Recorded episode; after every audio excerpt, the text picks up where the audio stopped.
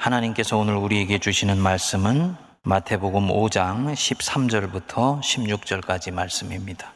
너희는 세상의 소금이니 소금이 만일 그 맛을 잃으면 무엇으로 짜게 하리요? 후에는 아무 쓸데없어 다만 밖에 버려져 사람에게 밟힐 뿐이니라.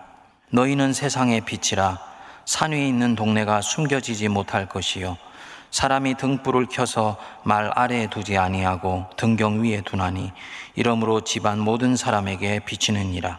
이같이 너희 빛이 사람 앞에 비치게 하여 그들로 너희 선한 행실을 보고 하늘에 계신 너희 아버지께 영광을 돌리게 하라. 아멘. 지난주에 여러분들께 말씀드린 대로 오늘은 우리 포괄적 차별금지법에 대해서 좀 함께 생각을 해보면서 이에 대해서 우리가 어떻게 반응해야 될지 또 하나님께서 우리에게 어떤 자세와 반응을 요구하시는지에 대해서 살펴보기를 원합니다. 우리는 흔히 어떤 사람이 동성애를 지지한다고 말을 하면 그 사람이 동성애자이거나 아니면 성윤리 의식이 약하기 때문이 아닌가라고 생각을 합니다만 이는 기독교인들이 좋아하건 싫어하건 간에 오늘의 문화와 사회 흐름이 가고 있는 방향과 연결이 되어 있습니다. 동성애를 인정해주고 받아줘야 된다고 말하는 사람들은 흔히 말을 합니다. 지금 어떻게 감론을박을 해도 결국 동성애는 서양 사회에서처럼 인정해주는 방향으로 가게 될 것입니다. 그것이 인류 역사 이래로 사람들이 점점 자유롭게 되어지고 해방을 얻는 방향으로 가는 길이기 때문입니다. 라고 말을 합니다. 그렇지요.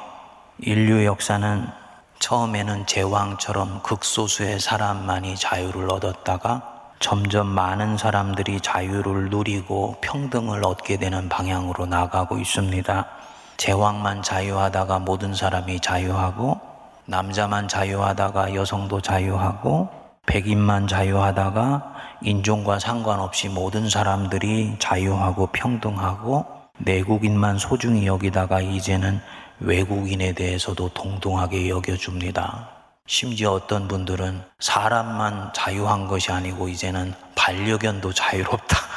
해서 동물의 생명권을 얘기하기도 합니다. 예수께서 이 땅에 오셔서 모든 사람에게 주시려고 했던 가장 소중한 가치 중에 하나가 바로 이 자유 아닙니까? 갈라디아서 5장 1절에는 보면 그리스도께서 우리를 자유롭게 하려고 자유를 주셨으니 그러므로 굳건하게 서서 다시는 종의 멍에를 매지 말아라.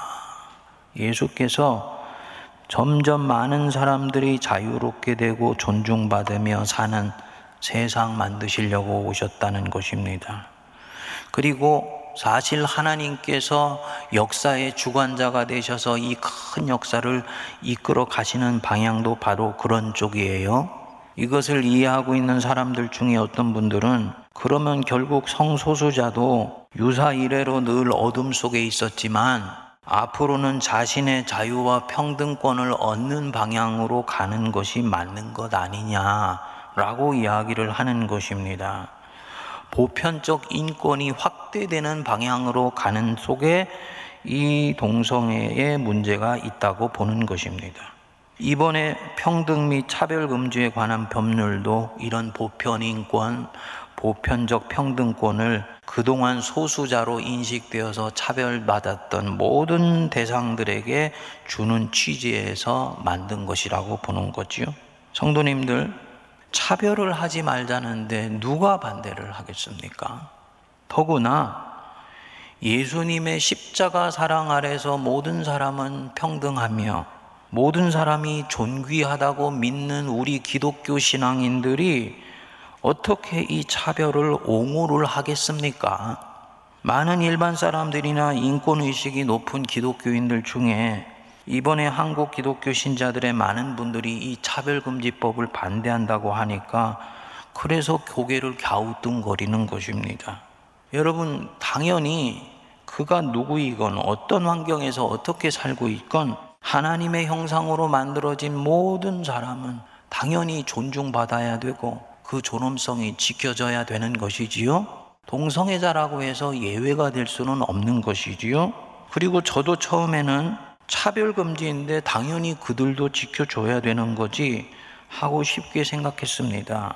그런데 여러 가지의 정보들을 다양하게 확인을 해보고 팩트 체크를 해보며 법조항 하나하나가 가지고 있는 부분들을 뜯어서 살펴보니까 이번 이 법은 기독교적으로는 말할 것도 없고 일반 시민의 시각으로 보아도 납득이 되지 않는 부분들이나 조항들이 많이 있습니다. 그 중에 하나가 이 차별금지법에 보면 대략 23개 정도의 차별금지 영역이 있는데 이 차별금지의 영역을 모두 다 뭉뚱그려 모아 놓았습니다. 그러다 보니까 차별을 금지하는 방법의 다양한 스펙트럼들이 전혀 무시되고 있는 것입니다. 무슨 얘기냐니 일례로 외국인 차별에 대한 영역을 보세요. 이런 부분들은 전부 각각 개별적인 차별 보호법이 이미 있습니다. 근데 이미 시행되고 있는 개별 차별 보호법으로는 남녀 차별이라든지 장애인 차별을 하게 되면 벌금형이나 징역형을 부과하도록 되어 있는데 외국인 차별은 그렇게 되어 있지를 않습니다. 외국인을 차별해도 되기 때문이 아니라 국제법상 상호주의의 원칙을 따라서 그 나라가 우리나라 국민을 그 나라에서 어떻게 대하는가에 따라서 우리도 동일한 수준에서 대해주는 것입니다. 차별금지의 다양한 방법을 인정해야 되는 또 하나의 영역이 지금 문제가 되고 있는 이 동성애 부분입니다. 동성애 영역은 과학적 사실로 모든 사람이 합의할 수 있도록 공식 확인된 데이터가 아직 없습니다. 옹호론자들이 2000년대 초반까지만 해도 에스크 마이진 원인을 나한테 묻지 말고 내 유전자에게 물어보세요. 선천적인 이상설을 이야기를 했습니다. 하지만 지금은 그 선천적인 요인을 지지하지를 않아요. 후천적인 것들이 또한 너무너무나 많기 때문입니다. 후천적이라는 말은 고칠 수가 있다는 것이고 선천적이라면 질병일 수가 있는 것이지요. 그렇기 때문에 이것을 잘 알고 있는 사람들은 이제 이 원인보다는 선택의 자유라든지 지향의 자유라는 윤리의 영역으로 이 문제를 가져가려고 하는 것입니다. 동성애의 과학적인 근거는 천동설이 틀리고 지동설이 옳기에 교회의 교리가 잘못되었다는 식의 15세기식의 사고와는 다른 이슈인 것입니다. 윤리적으로도 우리 사회에서 아직 합의된 바가 없습니다. 여러분, 인간 역사 이래 특정 영역의 차별이 폐지되고 자유와 평등이 실현되는 과정에서는 항상 두 가지의 부대 조건이 동반이 되었습니다. 과학적인 사실과 윤리적인 공동체의 합의예요. 차별금지에 대한 윤리적인 합의가 공동체 안에서 먼저 오는 경우도 있고 과학적인 사실이 먼저 제시가 되는 경우도 있습니다. 근데 결과적으로는 이 둘이 같이 가면서 평등이 실현이 되게 돼요. 남녀 평등, 기독교 신앙에서부터 먼저 신앙 고백으로 시작이 되었지요. 그렇지만 이것이 결정적으로 실현된 것은 결국 남녀 간에는 생물학적인 우열이나 지능의 우열 같은 것들은 없더라. 라는 것이 과학적으로 확정되면서입니다. 이 과학적인 사실을 무시하는 것이 그래서 상식과 양심에서 이제는 벗어나는 것입니다. 만일 남자와 여자가 뇌과학적으로 지능의 차이가 객관적으로 있다면 이것은 분명히 우열의 원인이 되는 거지요. 진정한 평등을 주장하는 것이 오히려 근거가 약해질 수가 있는 것입니다.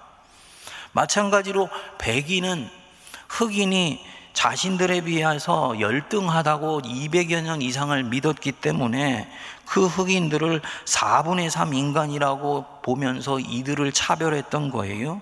그런데 나중에 보니까 문화적인 한계 때문이 아니면은 표면적으로는 열등해 보일지 모르지만 과학적으로는 생물학적으로 전혀 그런 근거가 없다라는 것이 밝혀진 것입니다.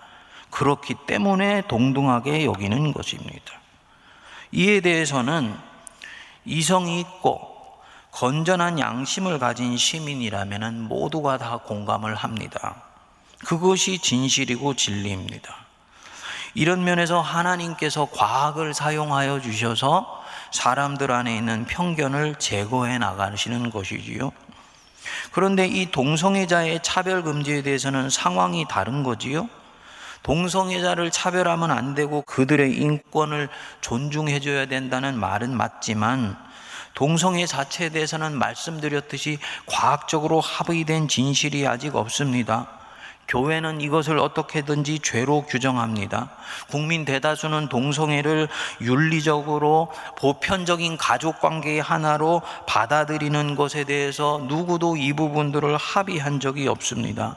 동성애를 단순한 취향이나 성적 자유로 보기가 힘들고 그렇기 때문에 이것은 아까 초반에 말씀드린 분들이 얘기하듯이 자유와 해방이 확대되는 영역으로 보기가 곤란하다는 것입니다. 다시 말씀드려서 인종차별이나 남녀차별과는 다른 범주에서 이 차별에 대한 얘기가 이루어져야 된다는 것을 말씀드리는 것입니다. 둘째로 많은 헌법학자들은 이 법이 양심의 자유와 표현의 자유를 심각하게 침해할 여지가 있다라고 이야기를 합니다. 예를 들어서 한 의과대학교 교수가 강의실에서 에이즈 확산의 주된 경로가 남성 동성애자라는 통계 자료를 제시했다고 치자고요. 그렇게 보지 않는 사람들도 있는 것 알지만 자신은 과학자의 양심으로 또 통계성의 연관성으로 볼 때 분명히 동성애와 에이즈 사이에는 상관관계가 커 보이는 것입니다.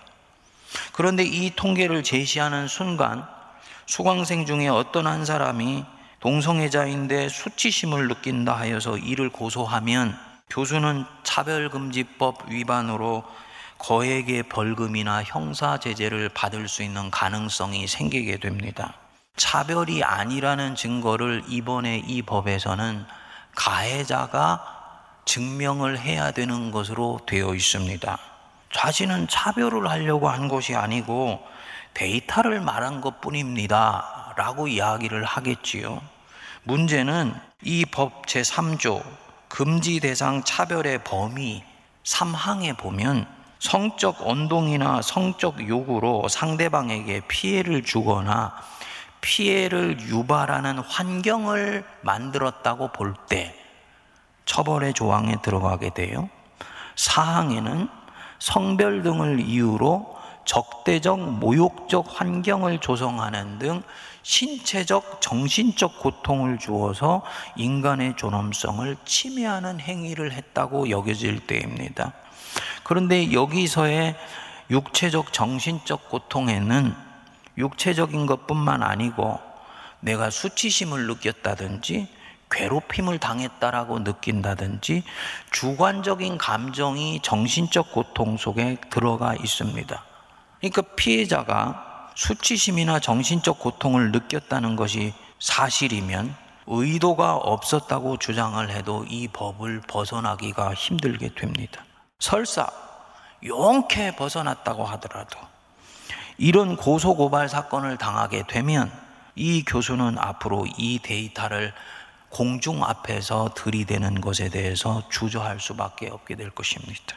이렇게 해서 이 법은 극소수의 인권을 보호하는 데는 성공하는지 모르지만 아직 과학적인 논쟁도 다 마무리되지 않았고 우리 국민들 안에 보편적이거나 윤리적인 합의도 이루어지지 않은 이 동성애 문제를 그저 소수자의 입장에서만 보게 만들어서 그것을 긍정하는 정보만 유통시킬 수밖에 없도록 만드는 것입니다.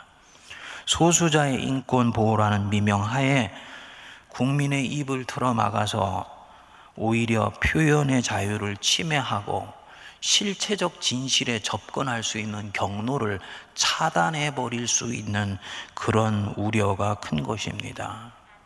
그런데 인권이라는 이름으로 다른 차별 영역 속에 이것을 슬쩍 끼워 넣어서 법을 진행하는 것은 무슨 의도가 있거나 없다면 국민 앞에 솔직하거나 정직하지를 않은 것이지요. 미국에서 주별로 이 법이 통과되었지 않습니까? 그런데 지금은 의외로 후회하는 사람들이 많습니다. 이 법이 미치는 파장을 정확하게 가늠하지를 못했기 때문입니다. 2017년에 제가 LA에 갔을 때 자녀를 학교에 보내는 한 학부형이 그러더라고요. 자기 자녀가 초등학교를 다니는데 성교육을 받았답니다. 아시는 대로 미국에서는 초등학교 때부터 고학년이 되면 성교육을 시키고 심지어는 콘돔을 사용하는 방법까지 가르쳐 줍니다. 그런데 그 시간에 동성애 섹스하는 방법까지도 가르치더라는 거지요. 아이가 충격을 받고 보고 와서는 너무나 혼란스러워하고 고통스러워하는데 부모가 뭐라고 말해줄 방법이 없더랍니다. 처음부터 이렇게 하지 않았겠지요. 처음에는 양성의 성관계에 대해서만 가르쳤겠지요. 그런데 그 반에 누군가가 이것은 불평등합니다. 나는 이것은 차별이라고 봅니다. 동성애자의 성관계법도 가르쳐 주셔야 평등합니다. 라고 말을 하게 되어서 결국은 넣게 되지 않았겠습니까? 이번 법의 대상이 크게 내용역입니다. 고용, 재화 용역 등의 공급이나 이용, 교육기관에서의 교육 및 직업훈련, 행정 서비스 제공이나 이용 이 영역입니다. 일부분이라고 하지만 사실은 교육이 포함되어 있다는 것은 전부나 마찬가지예요. 교육은 사람이 어떻게 살아야 되는지, 무엇을 위해서 살아야 되는지, 인간 삶의 가치를 말해주는 곳입니다. 그런데 아직 누구도 동성애를 정상적인 삶의 방식으로 받아주자고 합의도 하지 않았는데 왜 이것을 우리 아이들이 이 법 하나 때문에 학교에서 이런 것들을 배워야 하는 것입니까? 이 법이 함축하는 진실의 한 단편을 보여주는 부분입니다. 사회 일각에서 교회에서 동성애가 죄라서 설교하지 못하게 된다라고 얘기를 하는데 종교는 네 가지 영역 속에 들어가지 않기 때문에 그것은 차별금지법의 팩트가 아닙니다. 라고 얘기를 하기도 합니다. 매체에서도 그렇게 다루는 경우들이 있더라고요. 여러분, 교회는 진짜 해당 사항이 되지 않느냐? 안 될 수도 있지만 될 수도 있습니다. 누군가가 교회에 와서 오늘 같은 제 설교를 듣다가 모멸감을 느끼고 고소를 하게 되면 송사가 성립이 돼요. 그 사람이 나는 교회는 종교가 아니고 문화라고 생각합니다. 그래서 온 것입니다. 라고 합니다. 처음에는 기각되겠지요. 하지만 이 고소 사건이 쌓이고 쌓이고 자꾸 또 쌓이게 되면 그때는 법을 조정하는 부분들까지 들어가게 되어 있다라고 그럽니다. 목사도 반복해서 불려다니면 결국 그 설교는 못하게 되는 거지요. 왜 신앙의 양심을 이 법 하나 때문에 포기해야 되는 것입니까? 이 자체가 헌법에 명기되어 있는 종교의 자유와 양심의 자유를 제한하는 것입니다. 저는 이런 것들이 아니더라도 사실 도대체가 잘 이해가 안 돼요. 지금 이 코로나19 상황에서 온 국민들이 마음을 하나로 합쳐서 똘 똘 뭉쳐도 이 난국을 타게 나갈까 말까 한데 왜 우리 사회에 동성애 말고도 아직 넘어야 되는 산적한 문제가 얼마나 많은데 이것을 지금 들이대어서 정치에 대해 교회가 각을 세우게 하고 국민들 마음을 불편하게 하는지 이해가 되지를 않습니다. 백 번 양보를 하여서 처음 그렇게 진행을 하고 싶으면 이 법이 함축하고 있는 숨겨져 있을 수 있는 구체적인 내용들까지 아까 LA에서 일어났었던 그런 일들의 가능성들까지 솔직하게 정직하게 다 공개를 하고 정식으로 국민 투표를 해서 동성애 자체를 한국 사회에 정식 가족 관계, 혼인 관계, 성윤리 중 하나로 확정하고 그 뒤에 진행을 하더라도 하라고 이야기를 하고 싶습니다. 물론 저는 끝까지 반대할 것입니다. 제 신앙의 양심에 어긋나기 때문입니다. 우리 성도님들도 같은 마음이실 거라고 믿습니다. 마태복음 5장 37절에 우리 주님이 분명히 말씀하셨습니다. 오직 너희 말은 옳다, 옳다, 아니라, 아니라 하라. 이에서 지나는 것은 악으로부터 나는 것이다. 애매모호하게 하지 말아라 라는 뜻입니다.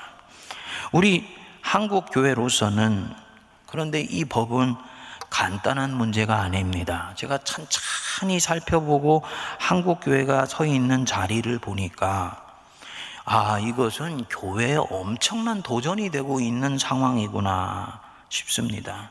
왜냐하면 이 법에 대한 입장을 우리가 지혜롭게 다루어가지 않으면 교회는 사랑도 없는 고집스러운 집단으로 비춰지게 되어서 사회와의 소통이 단절되고 사회로부터의 리더십을 잃어버릴 수도 있는 그런 상황이기 때문이에요. 어떤 분들은 그렇게 얘기하는 분들도 있습니다. 소통 꼭 해야 되는 것입니까? 진리가 오르면 그냥 밀고 나가면 되는 것 아닙니까? 라고 생각하시는 분도 있습니다. 여러분, 소통 꼭 해야 되고, 성공적으로 그것도 잘 해야 됩니다.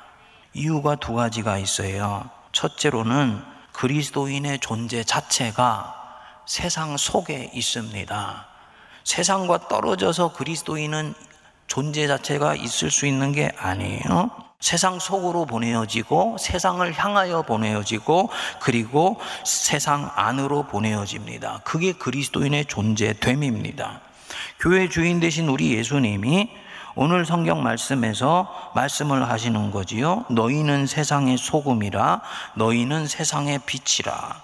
이 말씀은 그리스도인의 기능, 역할을 말씀하는 것뿐만이 아니고 그리스도인이 어디로 부름을 받고 있는지를 말씀해 주는 거예요. 소금은 항상 뿌려지는 대상이 있고 녹여져서 짠 기능을 하게 되는 내용물이 있습니다. 그 대상과 내용물이 세상이고 사회입니다. 빛은 자신이 비춰져서 비춰지는 현장이 있는 거예요. 그것이 바로 세상이고 사회입니다. 그것만이 아니죠. 사회는 예수님의 지상명령이 실현되는 장소입니다. 마태복음 28장 19절에서 20절에 보면 너희는 가서 모든 족속을 제자로 삼아 아버지와 아들과 성령의 이름으로 세례를 베풀고 내가 너희에게 분부한 모든 것을 가르쳐 지키게 하라. 무슨 뜻이냐면 저 아프리카 오지만이 선교의 현장이 아니고 사회 자체가 선교의 현장이라는 뜻입니다. 복음이 뿌려져서 밑으로 뿌리를 내리고 위로 가지를 뻗어서 꽃피고 열매 맺어야 되는 곳, 그곳이 바로 이 사회예요. 그렇기 때문에 그리스도인들은 사회와 건강하게 소통하고 건전한 관계를 맺는 것이 굉장히 중요한 것입니다. 정부가 방역 지침을 내릴 때 교회가 세문안 교회가 억울한 것도 많고 속상한 것도 많을 수 있지만 아무 소리 하지 않고 따라가는 이유는 한 가지입니다. 그것 때문에 행여나 우리가 소통하는 사회가 불편한 마음을 갖고 안전에 위협감을 느낄 것을 생각해서 배려하는 것입니다. 많은 건전한 기독교인들이 이 포괄적 차별금지법을 반대합니다. 차별을 옹호하기 때문이 아니고 성소수자 보호와 관련된 그 안에 독소 조항 때문이에요. 그리고 이 부분들은 어떻게든지 우리가 법이 제정되지 않도록 하는 것이 정말 맞다고 우리가 본다면은 여기서 지혜가 필요합니다. 뭐냐? 현실적으로는 기독교인만의 힘으로는 이 법을 저지할 수가 없습니다. 이게 중요한 부분이에요. 그래서 교회가 이 법이 제정되지 않도록 하기 위해서는 사회의 적극적인 협력과 사회에 있는 상식 있는 사람들과 공조하는 부분들이 대단히 중요한데 이렇게 하려면 세 가지를 염두에 두면서 이 법에 대한 자세를 견지해야 된다고 봅니다. 첫 번째로는 이 법에 대해서 그리스도인들끼리 말하는 논리와 사회에 말하는 논리는 달라야 됩니다. 결론은 같지만 말을 풀어나가는 방식이 전혀 달라야 된다는 것입니다. 교회에서는 이거는 창조의 섭리에 맞지 않습니다. 라고 믿음을 실어서 말하면은 우리 그리스도인들 중에 그것에 대해서 반대할 사람이 어디에 있겠습니까? 반면에 사회에는 건전한 상식과 이성적 합리적 설득력을 가져야 되는 거예요. 그들은 신앙에 있어서 우리와 공감대가 없기 때문에 불신자들이 설득될 수 있는 그런 언어와 그런 합리성을 동반해서 말을 해줄 수 있어야 합니다. 대단히 중요한 부분이에요. 만일 사회의 상식적이고 건전한 시민을 교회가 설득하지 않으면 결국 이 법은 이번이 아니더라도 언젠가는 통과되고 말 것입니다. 여러분, 그렇게 되면 주님은 세상이 어두워지는 것에 대해서 속상해 하실 뿐만 아니고 교회가 게으르다고 책망할 것입니다. 그런데 우리 한국 교회는 신앙이 너무너무 좋아서요. 이게 한편으로는 사회로 갔을 때는 독이 되는 경우가 있어요. 세상에 나가면 내가 믿는 신앙의 진리를 합리적이고 설득력 있는 그들의 언어로 말해줄 수 있어야 됩니다. 이것을 신학에서는 변증 신학이라고 얘기를 하는데 한국 교회에서는 133년 이상이 되는 역사를 가지고 있으면서 이 변증 신학을 거의 발전을 시키지를 못했어요. 그 사람들을 믿음으로 이끌어오지는 못한다 할지라도 네가 믿는 것 앞뒤가 맞고 이해가 되고 내가 충분히 설득이 된다. 여기까지 갈 수 있어야 되는데 이게 안 되는 것입니다. 우리 예수님 보면 소통의 천재 아니십니까? 알아듣지 못하는 사람들에게 진리를 말씀하시기 위해서 그들이 쓰고 있는 언어로 그대로 말씀하셨어요.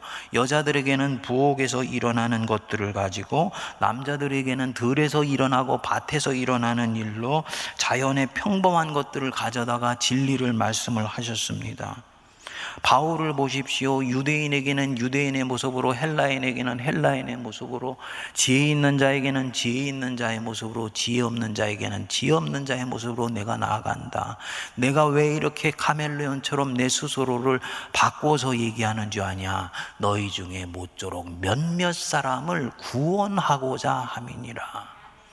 사회를 구원하고 이 사회를 우리가 빛이 되어서 그 빛 된 세상으로 계도하려면은 우리가 그들이 가지고 있는 언어를 습득할 수가 있어야 되는 것입니다. 1930년도에 미국 테네시주에서 원숭이 재판이라는 유명한 재판이 벌어졌습니다. 스콥스 재판이라고 그러는데요. 일명 창조론과 진화론 논쟁이라고 이야기를 합니다. 미국의 테네시주는 보수적이고 기독교 색깔이 굉장히 강한 곳입니다. 그런데 진화론이 미국에도 들어오게 된 거예요. 그런데 이 주에서 진화론을 수업 시간에 가르치는 것을 법으로 금지를 했습니다. 진화론을 옹호하는 사람들이 변호사회를 하나 만들어서 학교에 있는 교사들에게 공문을 띄웠지요. 교사들 중에서 양심적으로 진화론이 옳다라고 생각하는 사람들은 가르치시고 이것에 대해서 법정에서 소송이 붙으면 우리가 변호를 해주겠다라고 얘기를 합니다. 결국은 스쿱스라는 교사가 진화론을 가르치게 되고 결국은 기소가 되게 되어서 법정에서 재판이 벌어지게 되었습니다. 결론적으로는 법을 어긴 것은 사실이기 때문에 100달러의 벌금을 무는 것으로 끝났는데 이 법정에서 창조론과 진화론이 정면으로 논리적으로 충돌을 하게 되었습니다. 결과적으로는 어떻게 됐냐? 창조론이 완전히 참패를 거두게 된 거예요. 미국에 있는 모든 언론과 사람들이 다 지표보는 앞에서 논리에서 완전히 참패를 거두게 되어서 결국은 이겼지만 져버린 싸움이 된 것입니다. 그 뒤에 미국에 있는 많은 주들에서 학교의 수업 시간에 창조론과 진화론을 같이 가르치게 하고 시간이 지나면서는 미국에 있는 과학 교과서는 교육학자들이 만들지 못하고 과학자들이 만들도록 하면서 미국에서도 이 진화론이 과학의 정설로 여겨지는 그런 교회로서는 뼈아픈 역사를 경험하게 됩니다. 무엇을 말하는 거냐? 교회의 교리가 세상에서 설득될 때는 그들이 가지고 이해할 수 있는 언어로 말해줄 수 있어야 된다는 것을 얘기를 하는 것입니다. 둘째로 이번에 이 동성에 관한 부분들은 과학적 사실 여부가 아니라 이 법이 미칠 사회적이고 윤리적인 의미를 더욱 소중히 여겨서 소통을 해야 됩니다. 과학적인 사실로는 합의된 것이 없다고 하지 않습니까? 그러면 이것으로 시간을 보내기보다는 교회가 정말 세상 사람들에게 잘 얘기해 줄 수 있는 것, 가족의 가치가 얼마나 중요한지, 그런데 이것이 법으로 제정되면 가족 단위에 어떤 윤리적인 도덕적인 파장을 미칠 수 있는지를 설명을 해주면 대다수의 의식이 있고 생각이 있는 시민들은 이 부분에 있어서 교회와 함께할 가능성이 높은 거지요. 아까 그 원숭이 재판에 대해서 지금 거의 100년 정도가 지나게 되면서 신학자들이 반성을 해요. 만일에 그때 과학적 사실 여부를 놓고 논쟁이 벌어지지 않고 진화론이 가지고 있는 인간 삶의 피폐성을 얘기해 주기 시작했다면 아마도 결론은 다른 쪽으로 날 수 있었을 것이라고 이야기를 합니다. 셋째로 그리스도인은 이것을 말할 때 누구도 판단하거나 정죄하면 안 됩니다.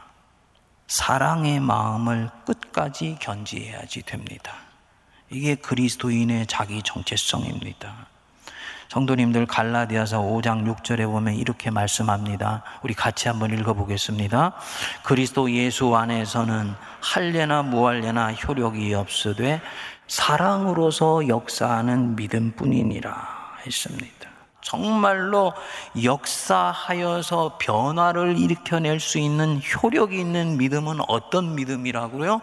사랑으로서 역사하는 믿음이에요. 정죄하거나 판단하는 믿음이 아닙니다. 자칫 차별금지법 찬성자는 적으로 여기고 반대자 많이 진정으로 기독교인이고 나의 동지다. 이렇게 생각하면 자신도 모르게 바리새적인 자기의에 빠지기 쉽습니다. 결국은 우리 사회와의 소통도 실패하게 되는 거예요. 미국에서 10년을 살면서 보니까 가끔 이를 반대하는 분들 중에 마음에 분노가 가득 차 있는 분들을 보았습니다. 속상해 하는 것은 충분히 이해가 돼요. 교회의 진리가 세상 속에서 짓밟히니까. 그런데 그 속상한 것이 사람을 향하는 것이면 결국 그것은 지는 것입니다. 이 법을 저지시켰지만 내 안에 분노가 가득하다? 이긴 것이 아니지요. 영적으로는 진 것이지요. 그래서 사람을 정죄하거나 판다면 안 되는 것입니다. 이런 일들을 할 때일수록 선지자의 마음이 아니고 예수의 심정으로 끌어안고 기도할 수 있는 우리 모두가 될 수 있기를 바랍니다. 이 싸움은 혈과 육에 관한 것이 아니에요. 사람과의 싸움이 아닙니다. 그릇된 시대 정신과의 싸움이라는 걸 우리가 꼭 기억해야 됩니다. 그래서 하나님 사랑하고 사람들을 사랑하고 사회를 사랑하는 마음으로 이 일을 해야 됩니다. 말씀 마무리합니다.